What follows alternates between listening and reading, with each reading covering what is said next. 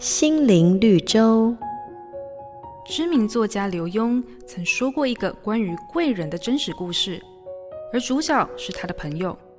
这位企业家朋友事业做得很成功，原因是他总是碰到很多贵人。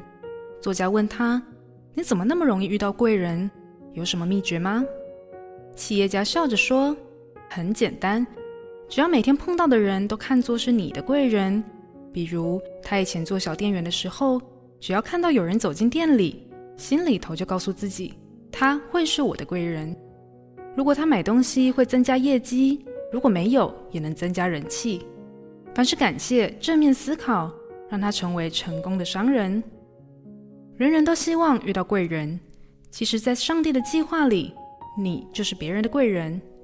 圣经马太福音说：“人点灯不放在斗底下，而是放在灯台上，就照亮一家的人。照上帝的心意，你是光，不管多黑暗的地方，都能点燃亮光，带来正面盼望。不管何时，怀抱上帝所赐的正面思想，命运就会改变。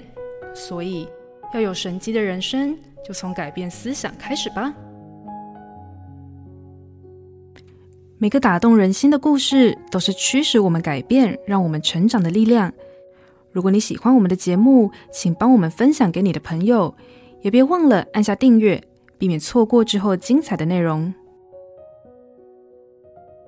瑞园银楼与您共享丰富心灵的泉源之旅。